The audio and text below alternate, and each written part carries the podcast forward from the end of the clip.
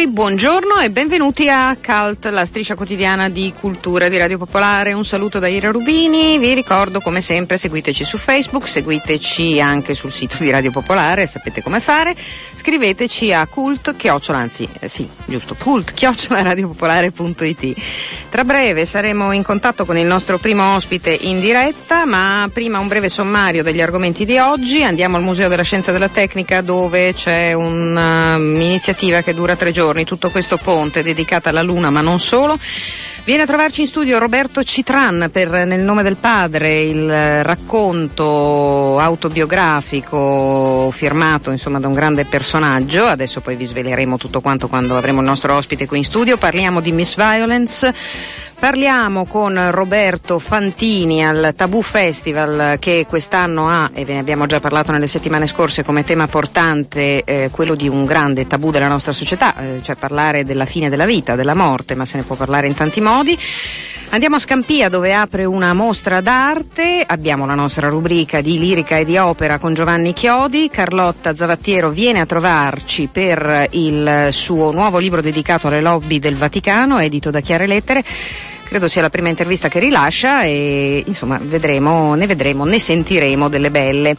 Alessandra Pasi e Nudo e Crudo Teatro vengono a raccontarci il loro nuovo spettacolo e mm, andiamo invece a parlarvi eh, attraverso le parole eh, di eh, colui che lo ha eh, in qualche modo eh, creato della sua anima e eh, attraverso poi sentirete anche le parole di uno dei suoi ospiti più illustri di Reset Doc. Eh, si tratta di una manifestazione che ehm, prende il via proprio quest'oggi, parole e idee mh, per un mondo plurale, un interlocu- interculturale. Fondazione Gian Giacomo Feltrinelli, questo è il luogo, eh, i temi sono tantissimi, gli ospiti anche, ma eh, per parlarne correttamente appunto colui che ha eh, creato e che organizza e segue questa importante manifestazione. Giancarlo Bosetti, buongiorno, benvenuto. Buongiorno, buongiorno, bentrovati. Allora, dunque. Eccoci all'appuntamento con Mondo Plurale. La parola chiave è plurale, sì. pluralità, eh, perché ci piace eh, a tutti noi, anche a noi milanesi, rappresentarci come plurali, ma siamo plurali di fatto eh, siamo pluralisti di fatto nella realtà che vediamo della nostra vita quotidiana, con tante eh, complesse tribù e comunità diverse che eh, riempiono la nostra eh, città e anche la nostra Italia, però poi eh, siamo meno plurali nella mente, nel senso che eh, insomma, quando si va a votare le politiche ispirate alla paura eh, prevalgono. Eh? Quando devo raccontare a uno straniero in estrema sintesi, gli dico, beh, il presidente e il governatore della, della regione in cui siamo, la, la più grande regione italiana, ehm, appartiene a un partito che si chiama Lega Nord e che è un, è un leader del partito che si chiama Lega Nord e che nei, nei, manuali di scienze politiche è descritto come una formazione anti-immigrati.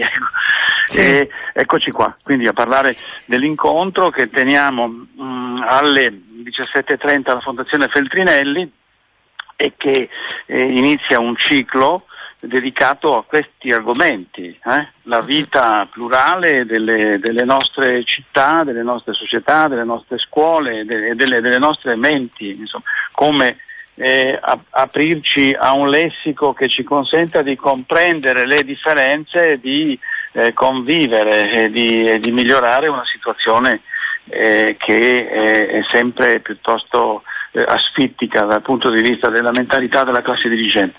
Quindi cominciamo, la prolusione sarà di Alain Touraine, è un grande eh, sociologo eh, dei movimenti, un grande sociologo eh.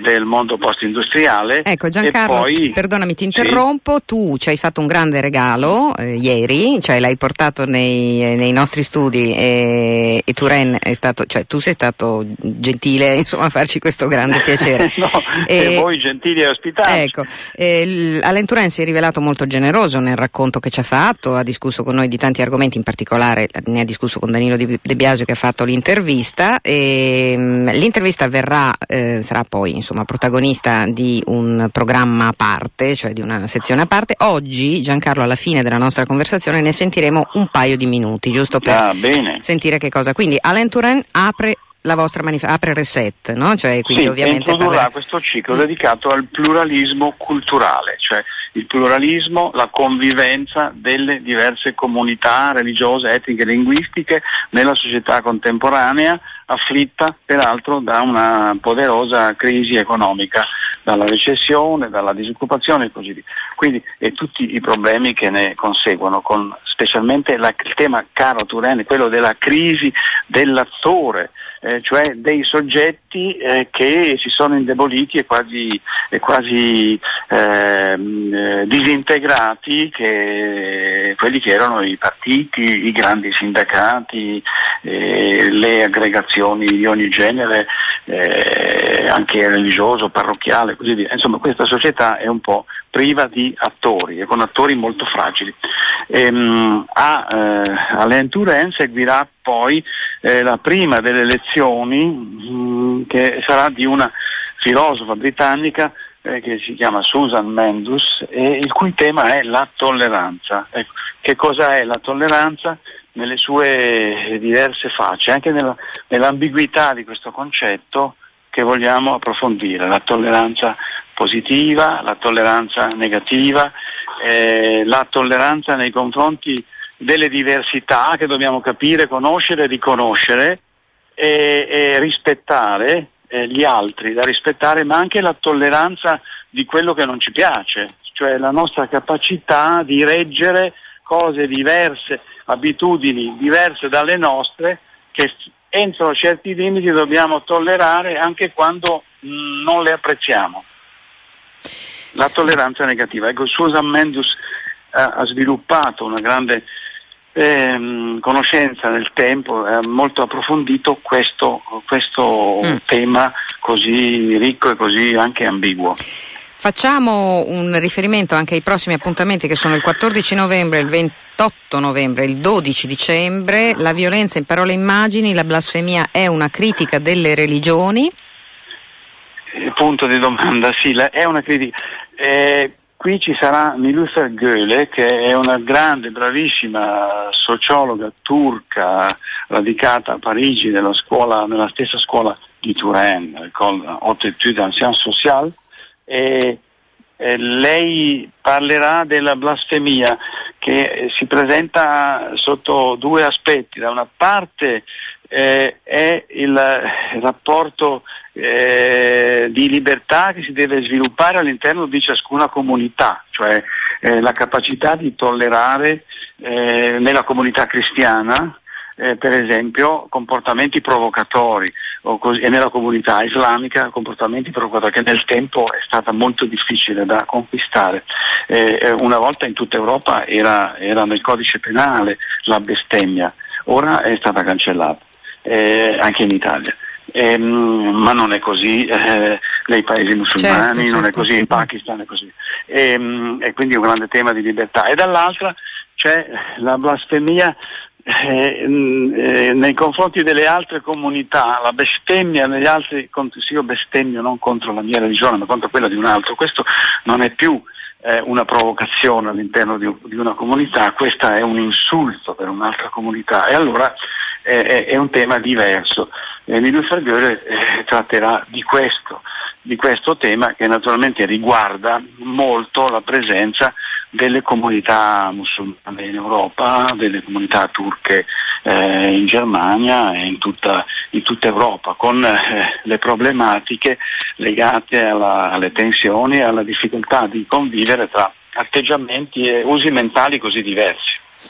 Ecco, eh, altrettanto interessanti i temi degli altri due appuntamenti, la visibilità del luogo di culto e, e qui mi viene in mente, a proposito ne parlavamo anche ieri mentre ci siamo incontrati, avremo occasione ancora di risentire eh, Giancarlo Bosetti ehm, su, sugli argomenti, insomma mano a mano che si snoda la, la, la manifestazione arrivano le varie date, dicevamo eh, una cosa è permettere alle persone di eh, praticare il proprio culto, una cosa è avere i simboli del loro culto nella propria società e mi viene in mente la reazione quasi isterica che in Svizzera c'è stata contro i minareti, no? un referendum che ha proibito la presenza dei minareti eh, in tutto il eh, certo, territorio certo, elvetico. Questo, questo ci dà un'idea di come noi parliamo sempre del nord Europa o comunque diciamo della Mitteleuropa come di un luogo. Infatti abbiamo tenuto anche un incontro eh, a Zurigo qualche mese fa e, e, questo è un grande problema per tutta l'Europa mm. perché un conto poi è dichiararsi favorevoli in termini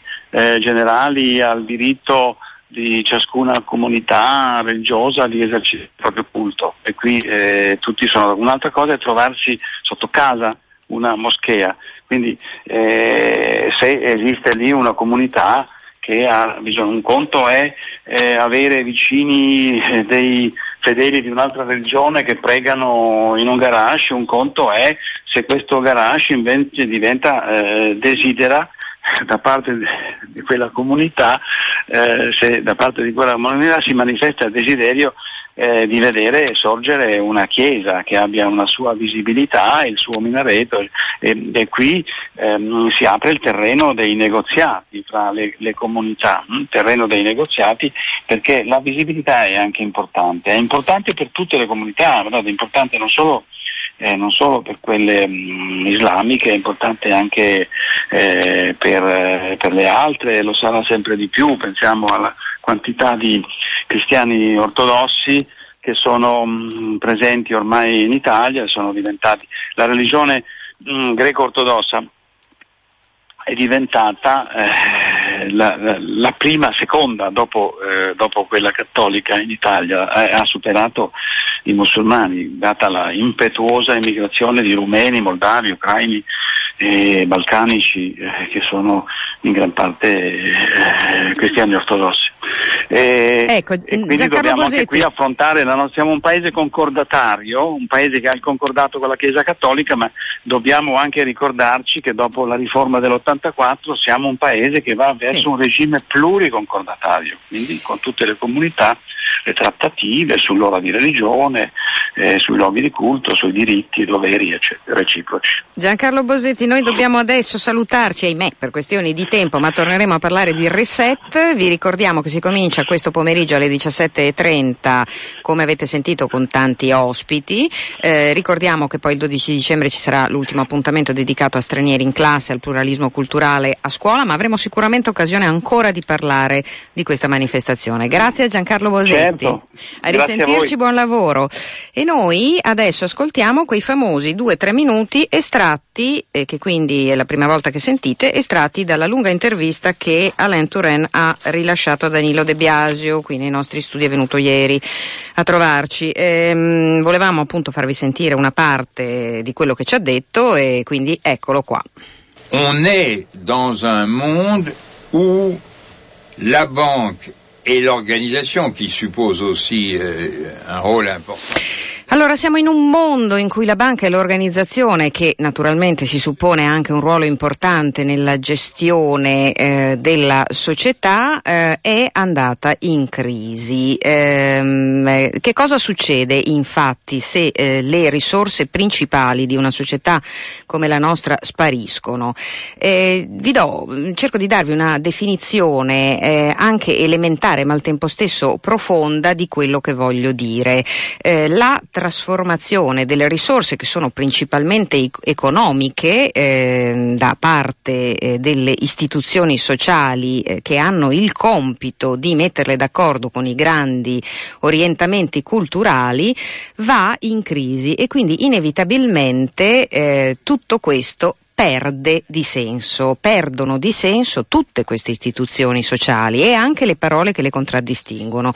Questa è stata la base del mio lavoro eh, principale, la base principale del mio lavoro degli ultimi anni. Surtout la crisi del 2007-2008 e la suite La crisi delle risorse e quindi di conseguenza delle istituzioni che si occupano delle risorse delle istituzioni sociali, con particolare riferimento alla crisi del 2008 e del 2007, fa sì che le istituzioni sociali appunto non abbiano più il loro significato. Perdono di significato, dicevamo, anche delle parole come democrazia, come scuola, come famiglia, eh, come integrazione, come prigione, come insomma tutta una serie di parole che hanno significato sociale per noi. Io vi sfido a trovarne una nel vocabolario necessario sociale che alla luce delle modifiche che ci sono state possa avere un senso stabilito. Prendiamo le città per esempio, prendiamo una città come Amsterdam, evidentemente si parla, quando si parla di una città del genere, di qualcosa di molto diverso da altre situazioni o megalopoli come quelle messicane per esempio.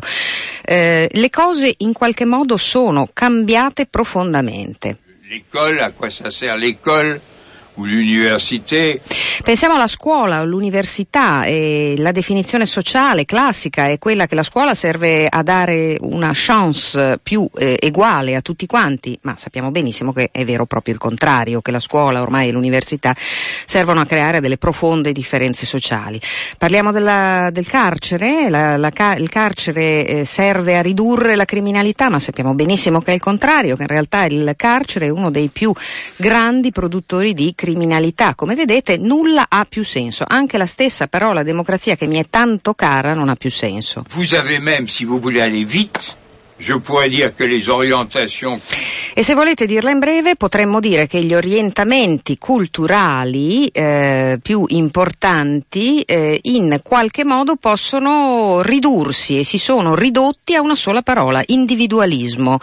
L'assenza del giudizio morale, una visione totalmente acritica. Eh, ecco, questo eh, è determinato dalla trasformazione del capitalismo economico a, eh, che in qualche maniera, con la riduzione delle risorse, risorse ha provocato la grave crisi delle istituzioni sociali. Cette transformation d'une partie importante du capitalisme industriel en capitalisme financier, financier spéculatif, a entraîné la disparition, la décomposition, la perte de sens des institutions sociales.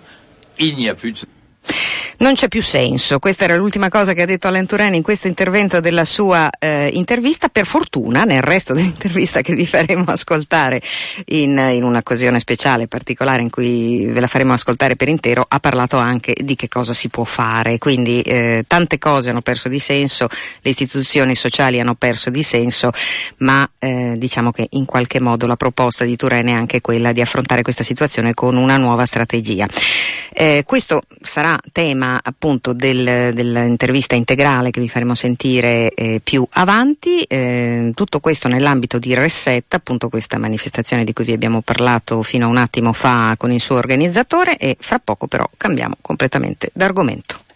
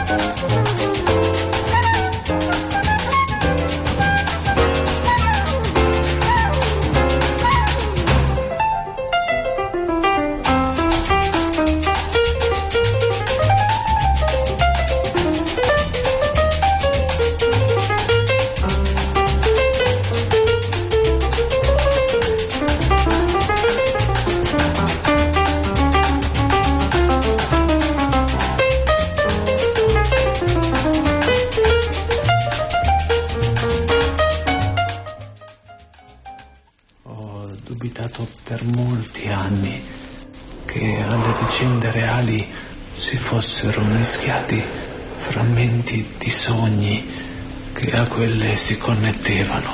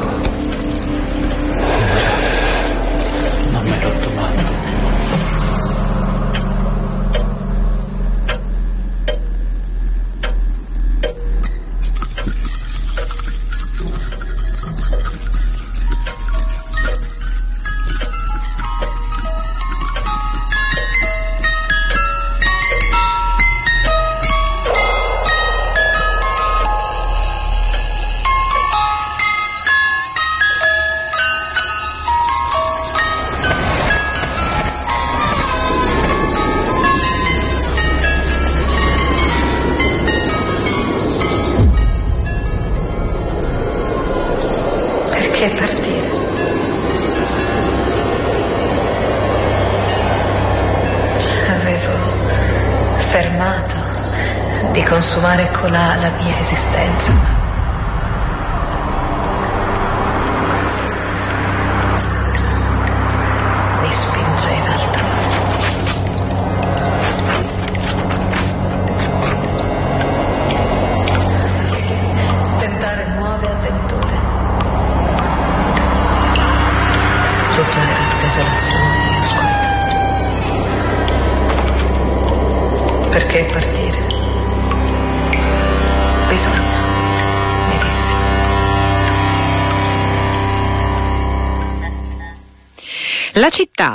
città, horror vacui, riempire completamente un'esistenza, un tempo, eh, questo titolo e sottotitolo del progetto di Nudo e Crudo Teatro che eh, debutta proprio questa sera e resta in scena fino al 3 novembre al Teatro Verdi di Milano, ispirato, eh, anzi in realtà il secondo atto di un dittico ispirato alle due graphic novels L'isola e appunto La città del designer e illustratore svizzero Armin Greder. E allora eh, noi siamo qui, tra l'altro, con eh, gli artisti che stasera appunto devono proporre, que- adesso poi capirete perché è molto interessante per chi ascolta la radio il loro progetto, ma mh, mm, ce lo spiegano loro che questa sera appunto debuttano al Teatro Verdi e che ci raccontano un po' eh, come è nato questo progetto e che cosa devono aspettarsi gli spettatori. Non ci parleranno solo di questo, ma anche di un altro spettacolo, ma questo fra un minuto. Alessandra Pasi, buongiorno, buongiorno Nudo e Crudo io. Teatro, chi, chi, hai portato con te? Ho portato con me Franz Casanova, che ecco. è l'altra parte di Nudo e Crudo Teatro e, e sì, e siamo qua per presentare. Buongiorno Franz. Buongiorno a tutti. Allora, spieghiamo bene, il, il lavoro tra l'altro sonoro di questo spettacolo è particolarmente interessante. Sì, Come funziona? Sonoro eh. curato da Luca De Marinis, eh, fondatore anche lui storica presenza di Nudo e Crudo Teatro. È un lavoro molto particolare, lo spettacolo è uno spettacolo eh, per gruppi ristretti di spettatori, sono 25 i posti, eh, spettatori che vengono, si trovano faccia a faccia a una scatola scenica, una sorta di teatrino di marionette, un po' come quelli che si regalavano ai bambini una volta, e con indosso un paio di cuffie entrano in questa storia.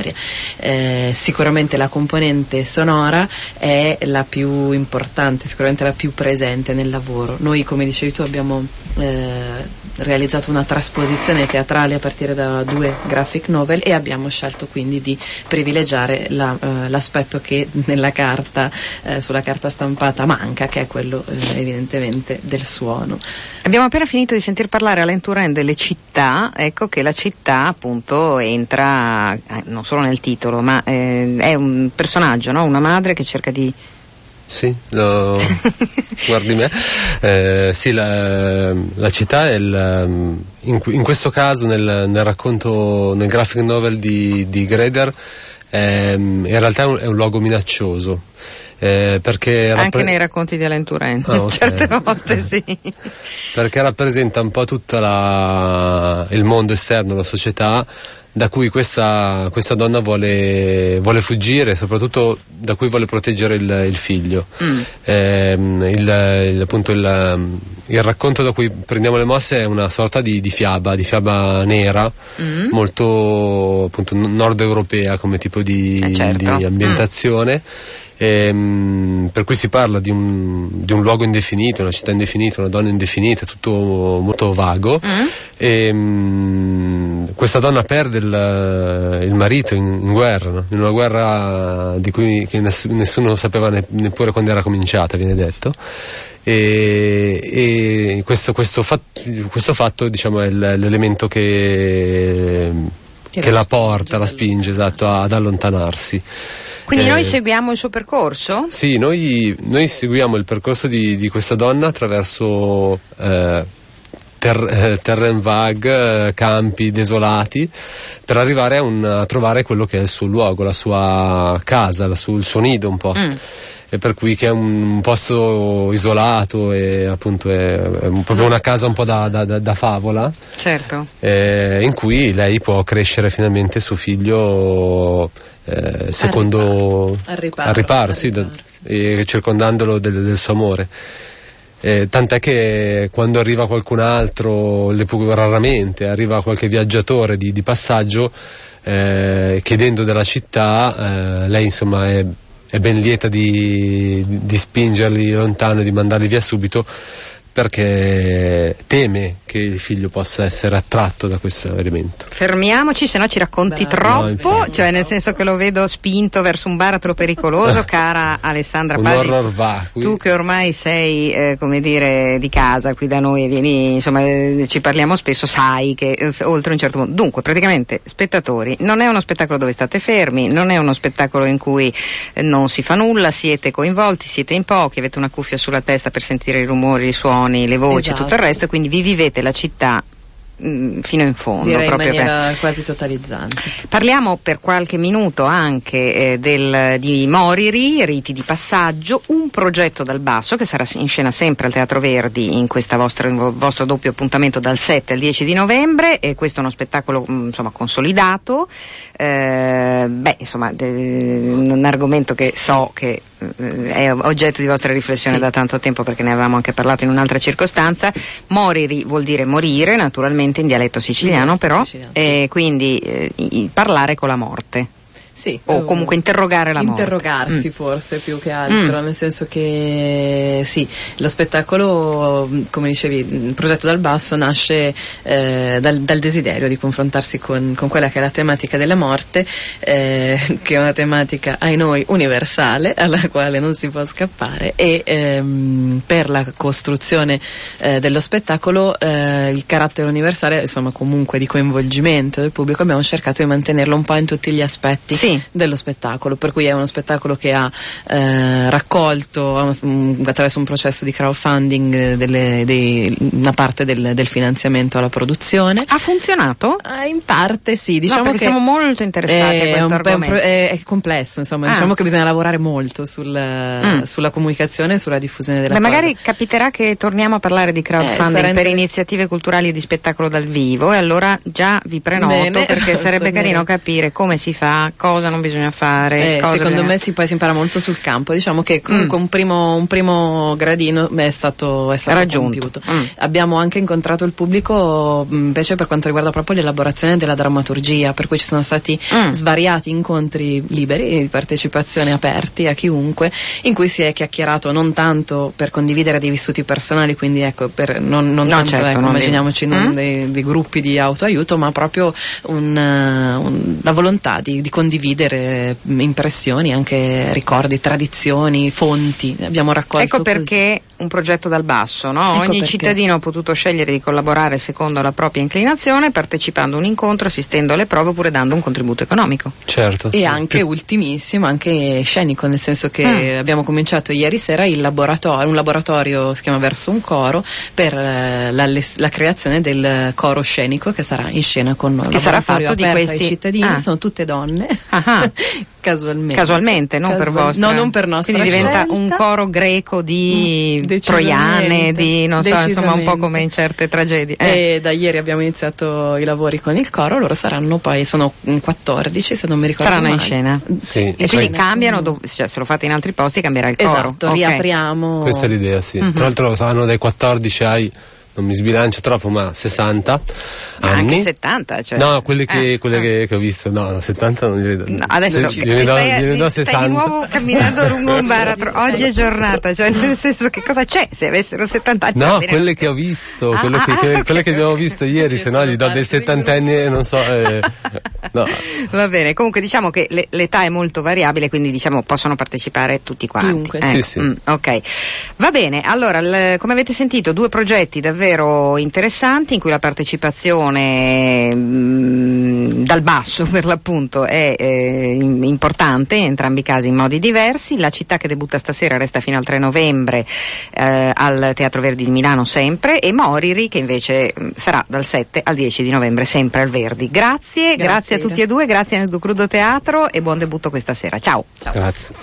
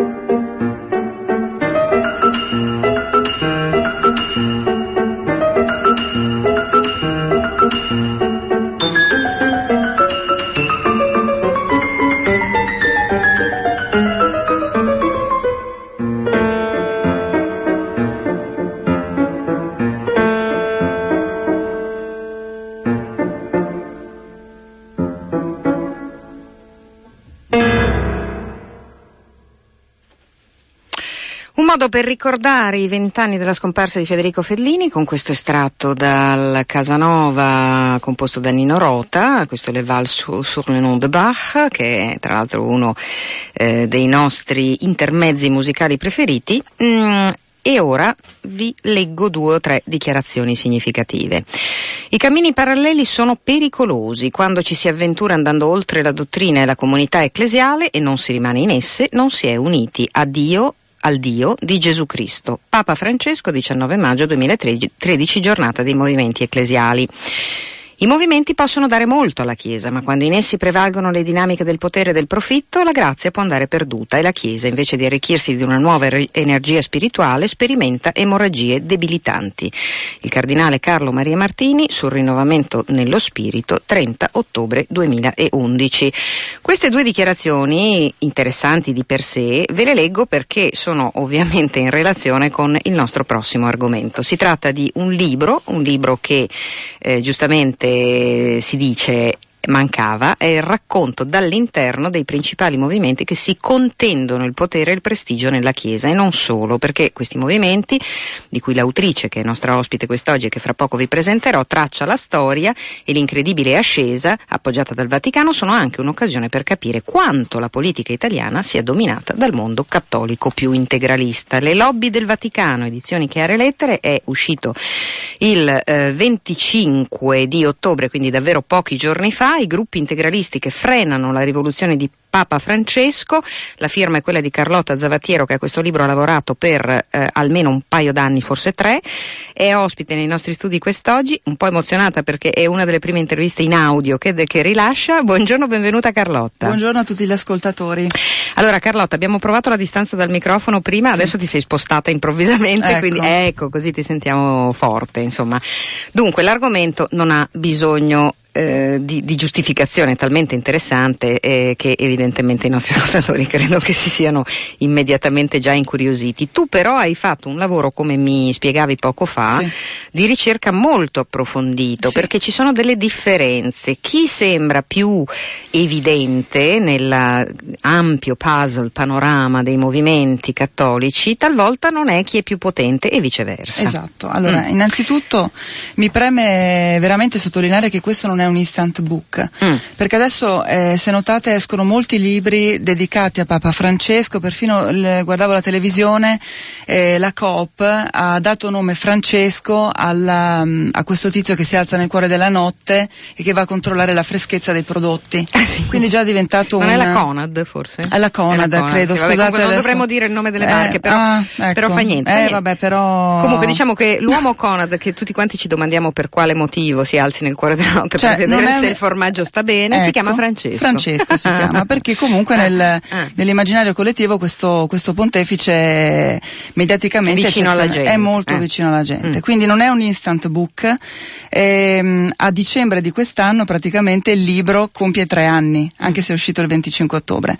Io ehm, ho letto molto eh, su tutti questi gov- ne parlo di sette, eh, sette movimenti, eh. sette movi- che non sono pochi. Eh no. Eh, quindi iniziamo da eh, non è il libro, eh, comunque Focolarini, eh, Cammino Neocatecumenale, eh, Legionari di Cristo, Opus Dei, Comunione e Liberazione, Rinnovamento nello Spirito Santo e ne manca un altro, Adesso Comunità di Sant'Egidio, Sì. eccolo qua. E, mh, letto libri ma soprattutto molta molta eh, indagine sul campo quindi vuol dire avere fatto una giornata mondiale della gioventù a Madrid Mm. tutta seguita con me, affiancata con un altro ragazzo io avevo un interprete vicino conosco e parlo lo spagnolo però per avere eh, più dinamismo serviva comunque uno che parlasse lo spagnolo e, mh, Mm. com- un meeting di comunione e liberazione interviste varie eccetera e poi la seconda giornata mondiale della gioventù eh, in Brasile con Bergoglio diventato Papa. Certo. E cosa hai scoperto allora? Ma- Indagando il quadro generale e questi sette movimenti. Beh, innanzitutto c'è da dire che è stato un, ehm, un argomento di per sé molto molto difficile da trattare, perché quando ha a che fare con la religione comunque tocchi delle sensibilità che vanno rispettate. Quindi questo è l'aspetto. Poi ehm, ho scoperto un mondo che non è quello che passa eh, generalmente, generalmente nei media. Per esempio la base ehm, eh, non è sempre spe- rappresentata dai vertici, nel Mm. senso che eh, la capacità, la dialettica che può avere un Maurizio Lupi di Comunione e Liberazione non è quella che ho visto eh, tra i cellini di- del meeting di Rimini. Ci sono ragazzi, giovani anche, che si sono rifiutati di parlare, che non sapevano perché stavano lì. Cioè, eh, ci sono delle cose, mh, come c'è anche chi ci crede veramente, però eh, chi nasconde, è una realtà veramente molto variegata. Mm. Ehm, Allora, i, poli- fa- i politici italiani che hanno a che vedere con qualcuno dei movimenti di Sì. cui si parla nel tuo libro sono tanti. Allora, no? Enrico Letta, che appartiene all'intergruppo per la sussidiarietà, che è un'espressione di comunione e liberazione. Chi va al meeting fa carriera, perché Ma- comunque nel 2011 Letta era ospite, l'anno Eh. dopo è tornato come premier. Maurizio Lupi e Mario CL. Mauro, CL. Sì. Poi eh, Buttiglione, CL, ministro contiguo CL Sì. e il ministro Flavio Zanonato, Sì. eh, ex sindaco di Padova. Paola Binetti è numeraria dell'Opus Dei, Si questo sa. lo sapevamo. Oner- onorevole- l'on- l'onorevole Maria Letizia De Torre del PD e dei Focolarini. Ecco, questo è interessante anche. Eh. Raffaello Vignali del PDL è stato presidente della Compagnia delle Opere, Formigoni lo sappiamo è memordomini di Comunione e Sappiamo, Liberazione, Raffaele Bonani sindacalista della, CISL, del- della CISL scusate, fa parte del cammino neocatecumenale e, Sì. il mini- e anche il ministro Graziano Del Rio, la lista è lunga. Certo, ma quello che preme a me in Mm. questo libro è che traccio la biografia eh, de, di ogni fondatore, perché dire ok Raffaele Bonanni è neocatecumenale, ma che cosa significa essere ecco, neocatecumenale? Infatti era quello che stavo per eh, domandare. Appunto, ecco, perché la gente significa? non lo sa, io mi sono resa conto, è stato molto interessante perché parlando anche con, eh, per esempio quando sono stata a Rimini una settimana ho seguito il meeting del 2011, ero in una, in una pensioncina della Riviera Romagnola e c'era la ragazza che la gestiva, era rimasta agli scout. Ma chi sono questi? Cioè proprio non... Mm. C'è tutta una galassia di, di cattolici che non ci si ignora a vicenda. No? Cosa significa? Allora, per ogni gruppo c'è la biografia del fondatore. Certo. Kiko Arguello è il fondatore spagnolo assieme a Carmen Hernandez e Mario Pezzi, che è un sacerdote italiano, Di? ancora vivente. Mm. E, ehm, e, quindi tracciando la biografia, l'ascesa di questi gruppi che fiori, sono fioriti eh, sotto il pontificato lunghissimo di 27 anni di Papa Giovanni Paolo II, eh, serve a capire meglio poi con interviste di fuoriusciti, di interni, eh, serve a capire la mentalità dietro mm. e quindi eh, a spiegare è uno strumento per riuscire a capire anche perché la politica italiana di fondo non funziona comunque. Mm. Sentivo oggi proprio alla radio, mm. guarda caso questo ero qui poco fa, che è aumentata anche la disoccupazione degli italiani, eccetera. Mm. Se tu vai a Rimini vedi famiglie con figli f- felici, eccetera, e quindi però l'Italia di fatto invecchia e certo, i, i problemi insomma, che conosciamo eh, è, la, è, la, è dire, l'immo, l'immobilismo della politica italiana o comunque il fatto che eh, le cose appunto in qualche modo si inceppano eh sempre. Sì. Però torniamo al potere certo. e alla suddivisione dei poteri fra movimenti perché giustamente eh, una delle te- anzi la tesi principale del libro è che Papa Francesco vuole un'altra cosa, sì. cioè vuole una chiesa più aperta, più trasparente, più vicina ai poveri. Sì. Questi movimenti in un modo o nell'altro, forse non tutti, forse alcuni più di altri, eh, rendono più faticosa tutta questa operazione perché in qualche modo si sono spartiti delle fette no, sì. di potere. Allora entriamo più nello specifico. Chi conta di più? A modo loro tutti, ah. hanno stili diversi di penetrazione mm. comunque. Mm. Eh, per esempio i neocatecumenali sono particolarmente forti eh, in Spagna, ehm, questa è gente che riesce con stili diversi comunque ad inserirsi nei posti giusti. Per esempio faccio notare eh, e quindi eh, a propagare la, la, propria mentalità, il proprio approccio con il mondo eh, in vari mh, mezzi di comunicazione, scuole, perché questo è il grosso... Eh, la, come si può dire, il, il, settore non fanno più proseliti nelle, nelle, nelle parrocchie perché le parrocchie sono vuote. Son vuote. Mm.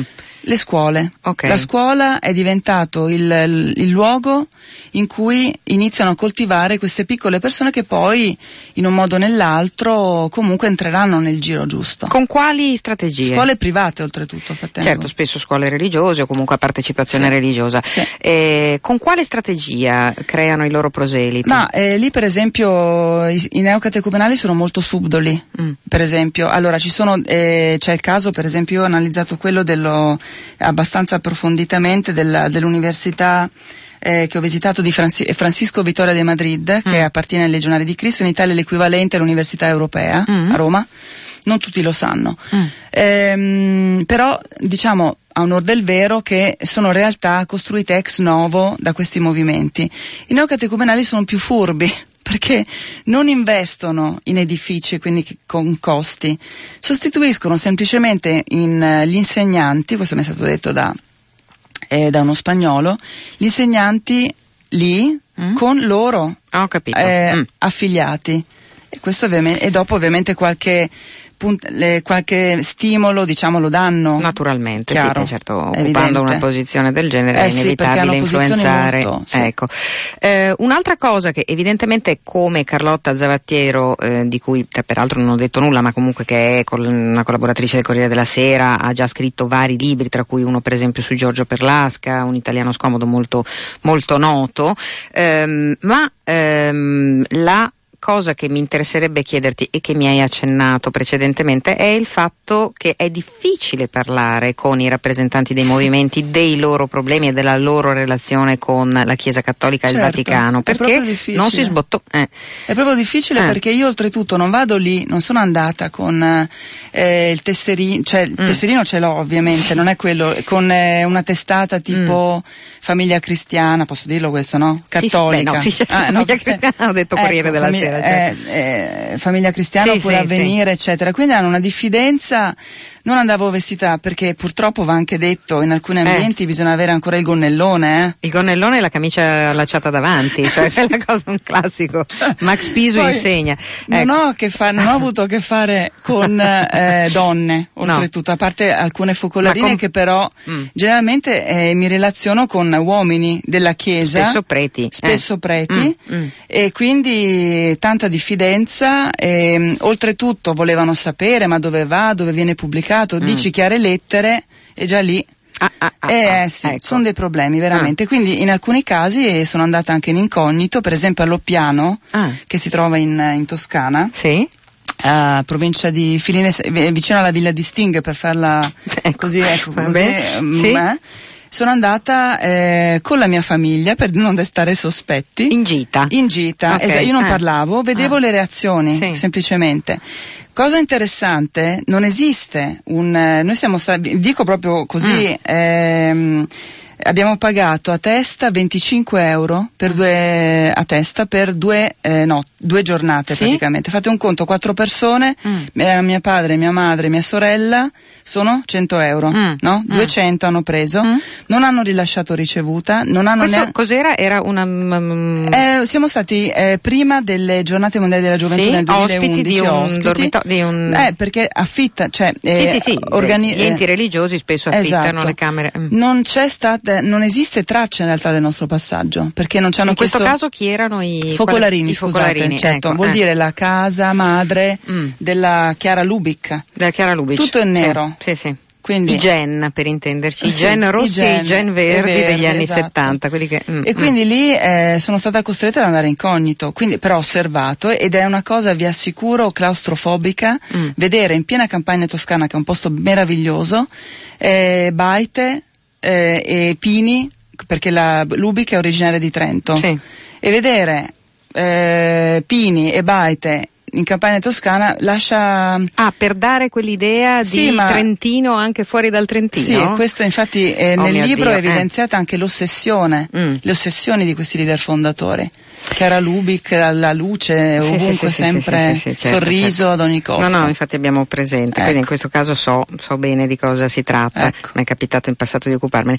Allora, io non voglio apparire, cioè qualunque cosa dica sembra che io sia di parte, però ovviamente eh, l'ultima domanda che faccio a Carlotta è eh, co- cosa deve fare o cosa sta cercando di fare Papa Francesco per superare diciamo questi che sono di fatto dei movimenti che hanno un'indipendenza enorme rispetto alle decisioni del Vaticano, rispetto alle, insomma, alla gestione centrale della Chiesa. Beh, lui ha una personalità fuori dal comune proprio. Eh. Lui è, in realtà segue, chi mi ama mi segue. Cioè lui fa la sua strada, Mm. lui non, è, è molto educato, poi non si mette mai contro apertamente, adesso ehm, ha l'intelligenza, la cultura, perché i gesuiti bisogna anche... No, no, cioè, sappiamo, sì, sì, sappiamo, certo, ecco. sono sicuramente- Quindi eh, lui segue Mm. la sua strada e poi eh, chi ha, ha il passo suo lo segue, se no gli altri si perderanno per strada.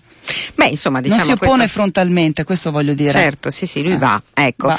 Bene, anche questo è, questa è un'informazione interessante. Il libro naturalmente è molto articolato, però a nostro avviso può essere di interesse nostro e dei nostri ascoltatori, perché sapere come funzionano appunto i gruppi integralisti ecco, è una definizione molto specifica che ci dà già l'idea di eh, qual è eh, la portata dell'argomento che frenano la rivoluzione di Papa Francesco. Il sottotitolo di Le lobby del Vaticano edito da Chiare Lettere con la prefazione di Ferruccio Pinotti che conosciamo. Carlotta Zavattiero, grazie per essere stata con noi, buon Grazie lavoro e ci piacerebbe sapere poi quali saranno le reazioni future eh, aggiornati, dell'entourage. Eh, facci sapere.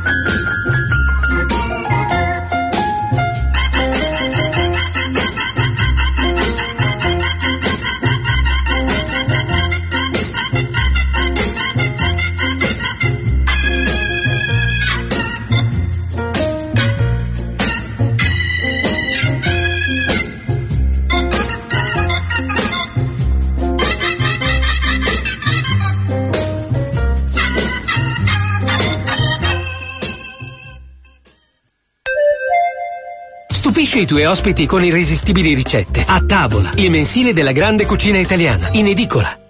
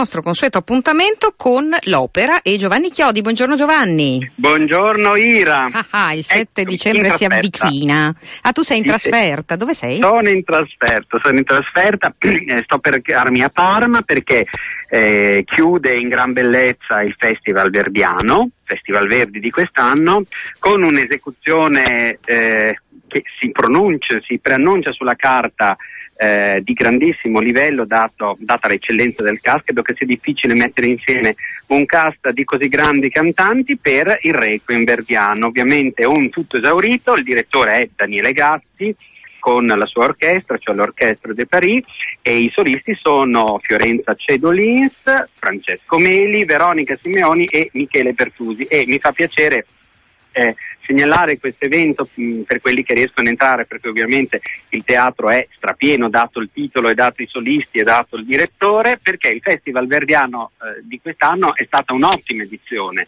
Eh, I Masnadieri eh, la nuova produzione prescelta dagli organizzatori del teatro per festeggiare Verdi è stata secondo me un'ottima produzione e vale la pena eh, di parlarne brevemente perché non soltanto sono stati scelti molto bene i cantanti, ma è stato anche un bel allestimento. I cantanti erano, ricordiamo che i Masnadieri sono un'opera molto difficile, che si sente sui nostri palcoscenici ormai più spesso perché ci sono state diverse produzioni di recente eh, e anche molto buone, ma ripeto i cantanti erano Roberto Aronica, Aurelia Florian e Arthur Rocinski nei ruoli principali e io segnalo soprattutto la coppia Roberto Aronica Aurelia Florian, cioè il tenore e il soprano, entrambi giovani, come sappiamo Roberto Aronica è un grande tenore e lo ha dimostrato in questo ruolo micidiale, tenuto splendidamente, con, veramente in maniera omogenea, la tessitura e tutto il suo passaggio con improvvisi scatti in acuti,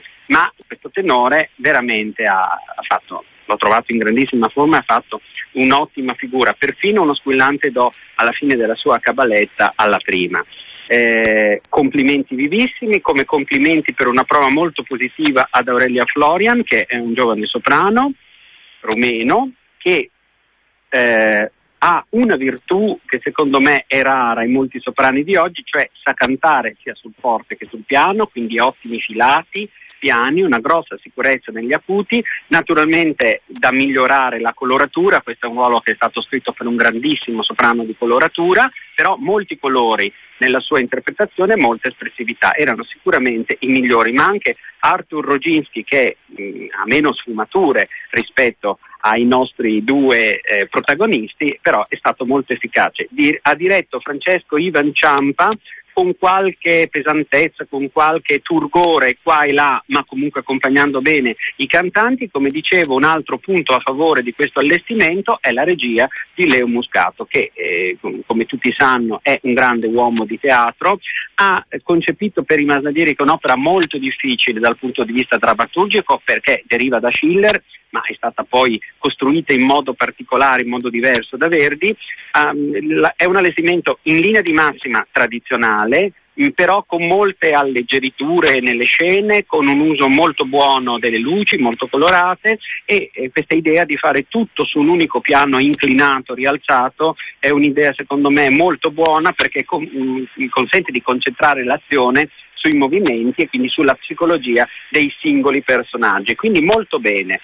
Poi voglio segnalare eh, due eventi però a questo punto andiamo fuori d'Italia perché eh, al Covent Garden sono in scena i Vespi siciliani nella versione francese diretti da Antonio Papano con Brian Himmel, Michael Folle, Erwin Schrott e Lianna Arotunian che si potranno vedere anche il 4 novembre sugli schermi cinematografici, cinematografici per chi ama l'opera al cinema. Questa nuova produzione molto importante eh, perché è diretta da Antonio Pappano, il quale, lo ricordo, è riduce da, eh, dalle recite trionfali in forma di concerto del Peter Grimes all'Accademia di Santa Cecilia a Roma. Ma eh, questa sera c'è la prima anche di Wozzeck nella produzione di Keith Warner diretta da Mark Elder con Simon Kinnisan che è un grandissimo protagonista, forse il più grande protagonista degli ultimi tempi di questo ruolo insieme a Carita Mattila. Quindi direi che ci sono tante, tante cose da sentire. Benissimo, allora noi siamo felici che tu sia in trasferta perché sappiamo che tu sei molto mobile, insomma, e che quindi segui anche giustamente le stagioni che sono fuori dalla, dalla tentacolare metropoli, cioè da, sì. da, Milano. Ti diamo appuntamento alla prossima settimana, intanto piano piano insomma, ci avviciniamo al 7 di dicembre, come dicevo. Esatto, vedremo, benissimo, insomma, un altro va. verdi importante. Un altro verdi importante. Grazie, grazie. Grazie a Giovanni Chiodi e a risentirci presto. Ciao. Ciao. Ciao ciao.